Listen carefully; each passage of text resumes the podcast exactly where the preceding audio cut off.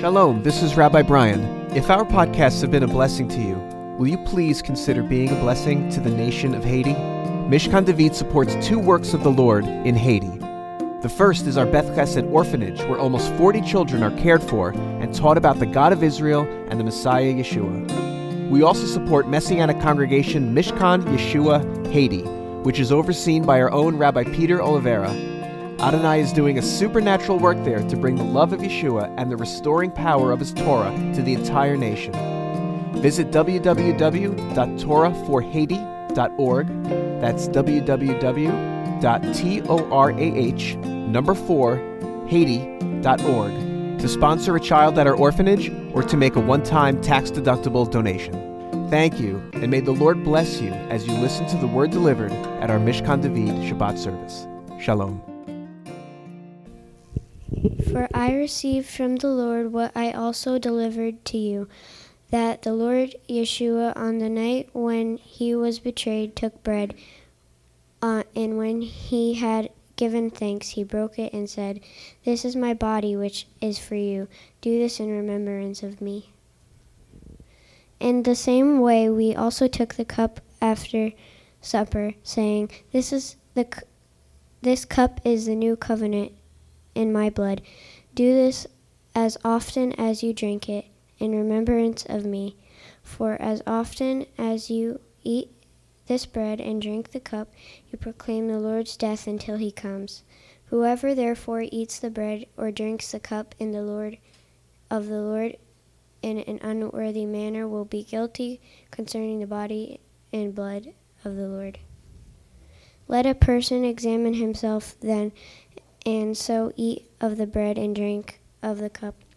For anyone who eats and drinks without discerning the body eats and drinks judgment on himself. This that is why many of you are weak and ill and come and some have died. Thank you. Well, it seems straightforward enough. I've heard this my entire life, um, having grown up in the church, and I always thought I knew what that meant.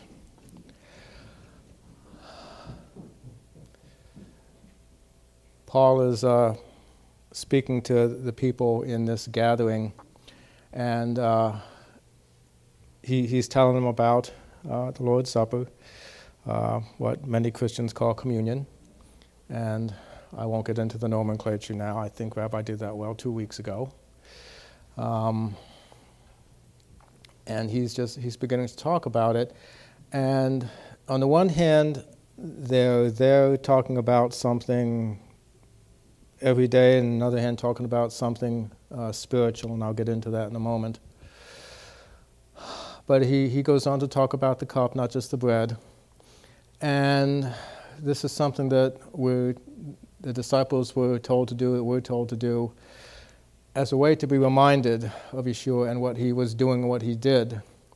And it says, as often as you do this, eat and drink this, you proclaim his death. Um, that word in English sounds almost as if you're telling someone, but in the Greek it's not.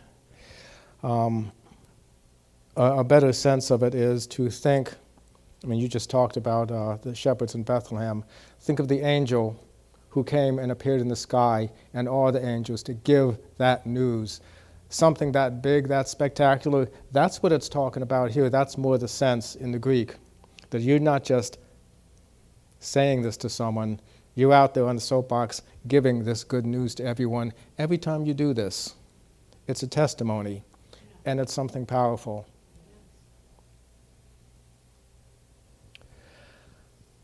Um, this started a little bit before the passage that um, God gave me, and I, I, wanted to back up to that because there were some issues here. Um, in many places, they churches have communion and they just have bread and, and wine or, or juice. And some places they actually have a meal. And I guess it was part of what this gathering did that they, when they came together, they had some kind of a meal. And Paul's rebuking them because they were not seeing this as something spiritual, something holy, something special.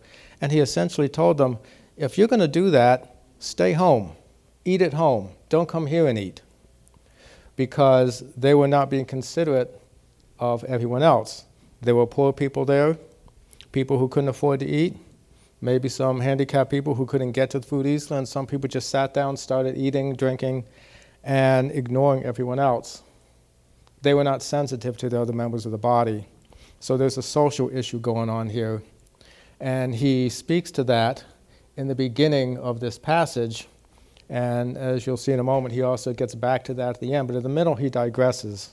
And he goes from the social issue, the everyday stuff, to something much deeper than that. And uh, he says to them in many of the, of the uh, different versions, it says, You despise the church, which is not just a translation, it's an interpretation. Uh, the word there is actually the ecclesia, uh, which means those called out. And in the Greek, um, we think of someone calling out or going out of something or something going into something. In this word, the two are combined in one. He's not calling them out without telling them where to go. The people were not taken out of Egypt at the Exodus and told just go where you want, or not even told where to go. He took them out to go somewhere else. He took Abram out of his father's house and told him where he was going to go. And when he calls us to himself, he calls us out of wherever we had been, wherever we are, to go to him. We are called to him.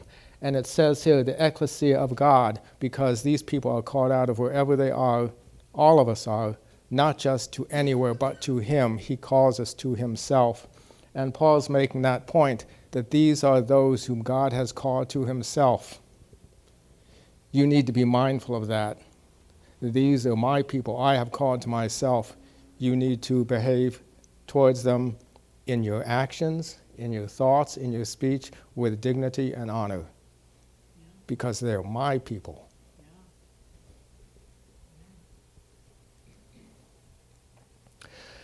And at the end of the passage, he says, So then, when you do come together to honor the Lord and remember him as he taught, um, be mindful of one another. Wait for one another. Don't just sit down and eat your own food and ignore everyone else who may not have any food. Or just start to get drunk this is not just a social time, it's something special. Yeshua commanded, when you do this, remember me, my death, because I'm doing this for you. So, whoops. Um, as I said, I grew up in uh, in a church, and I've heard this all my life, and I, I had to think there had to be more to it than this because that was my culture. And that's the culture in so many Christian churches. But he's speaking, this is a Jew, a Pharisee, speaking to other Jews. And there had to be something Jewish in it, something that goes back to the Tanakh. And there is. And it all started with Jacob. When God came to Jacob and said to him, Your name is Jacob, but henceforth it will be Yisrael. He gave him that new name. And when it was all done, Jacob set up the pillar and he poured out a drink offering on it. Now, uh, this is also mentioned in the Gospels, where Yeshua is doing this, having this time with his disciples, and he talks about the cup, and he said, This is poured out for you, this new covenant in my blood. And in some it says, It's poured out for you and for many. Uh, let's back up just a moment here. I think I've got a pointer. I do. So this, this pillar of stone, um, this is not the first time we see that in, in um, maybe it is the first time we see it in English.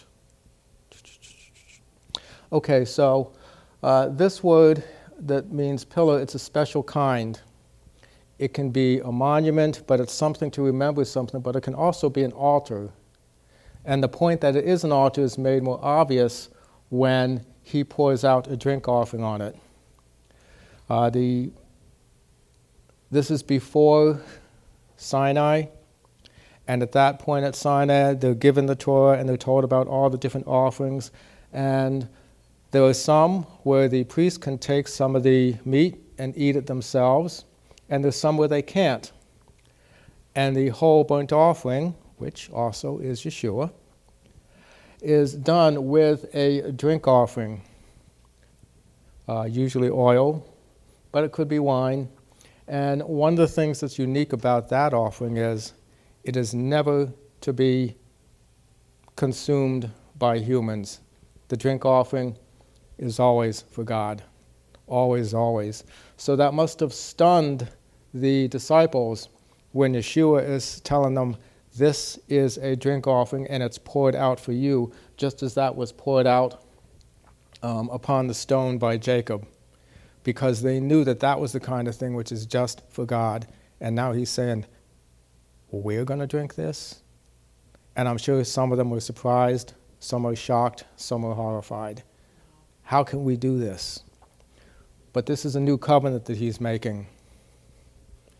Yeah, but I didn't enter into a new covenant with you.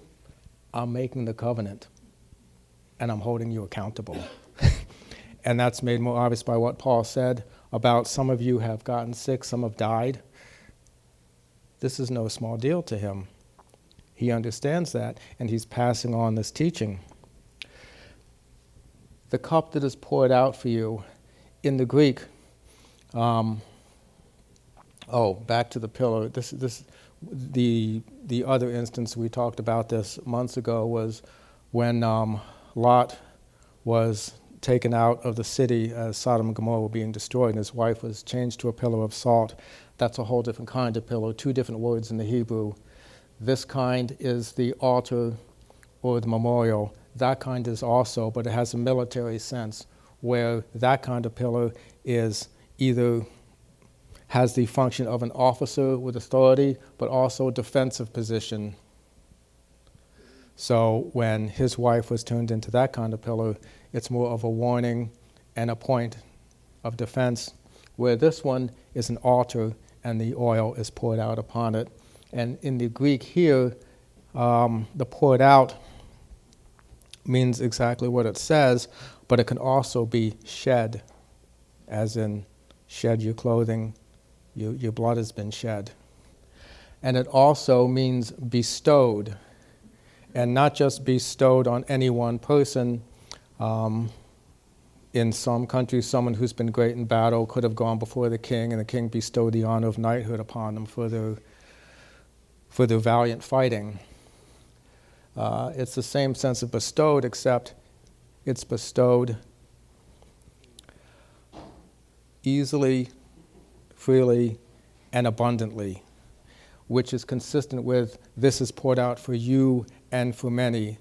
I'm doing this honor to you, and I'm doing it at no cost to you, and I'm doing it to lots of you, and I'm doing it in abundance. This is a big honor. And that just points back to the part about the disciples being told, You're going to take part of this offering, which normally just God takes part in. You're going to be able to consume it. Typically, men give it, God consumes it, and no one else touches it. But now you're going to do this. And it talks about discerning the body. And I think that's just a matter of being sensitive. Um, Joseph, I suppose, is probably the greatest instance of insensitivity that we see. Um, could you imagine coming into this building and seeing your family, and they see you walk in, and they've got this something in their eyes which is not good, and they take you outside and they open up the code to the septic tank and they toss you in, and then they sit by and have a nice meal while you're in there sobbing and wailing, wanting to get out, and then they take you out and say, okay, we're going to sell you to these people. You're going to go to Somalia, be a slave. You're going to be beaten, starved, maybe die. That's okay. We got things to do. We're out of here. That's the extreme sensitivity. That's what they did to Joseph. And yet, we have forgiveness for all that and more. And Yeshua made it quite clear, as Paul is trying to say here it's what you do, but it's also what you say. And Yeshua went beyond that, it's also what you think. If you have lust in your heart, you've committed adultery. So we're accountable for what we say, what we do, what we think, and how we treat others. If Joseph's father had been there, he would have been ashamed of his sons for what they did. And in the same way, how we behave towards one another. God is mindful of that. What we do, what we say, what we think. And Paul seems to be pointing out there were consequences. Yeshua didn't say that. But I think he knew God well enough and knew enough of Torah to know that there would be consequences for any disobedience. Which is why he said, if you're hungry and you can't wait and you can't be respectful, stay home. That must have been their culture that when they celebrated the Lord's Supper, they also had a meal. Many places don't do that, some do. But whether they're doing that or not, whatever they're doing, he's telling the people be mindful of those people that God has called out to himself. And that just means discerning the body, his body, the body of Yeshua.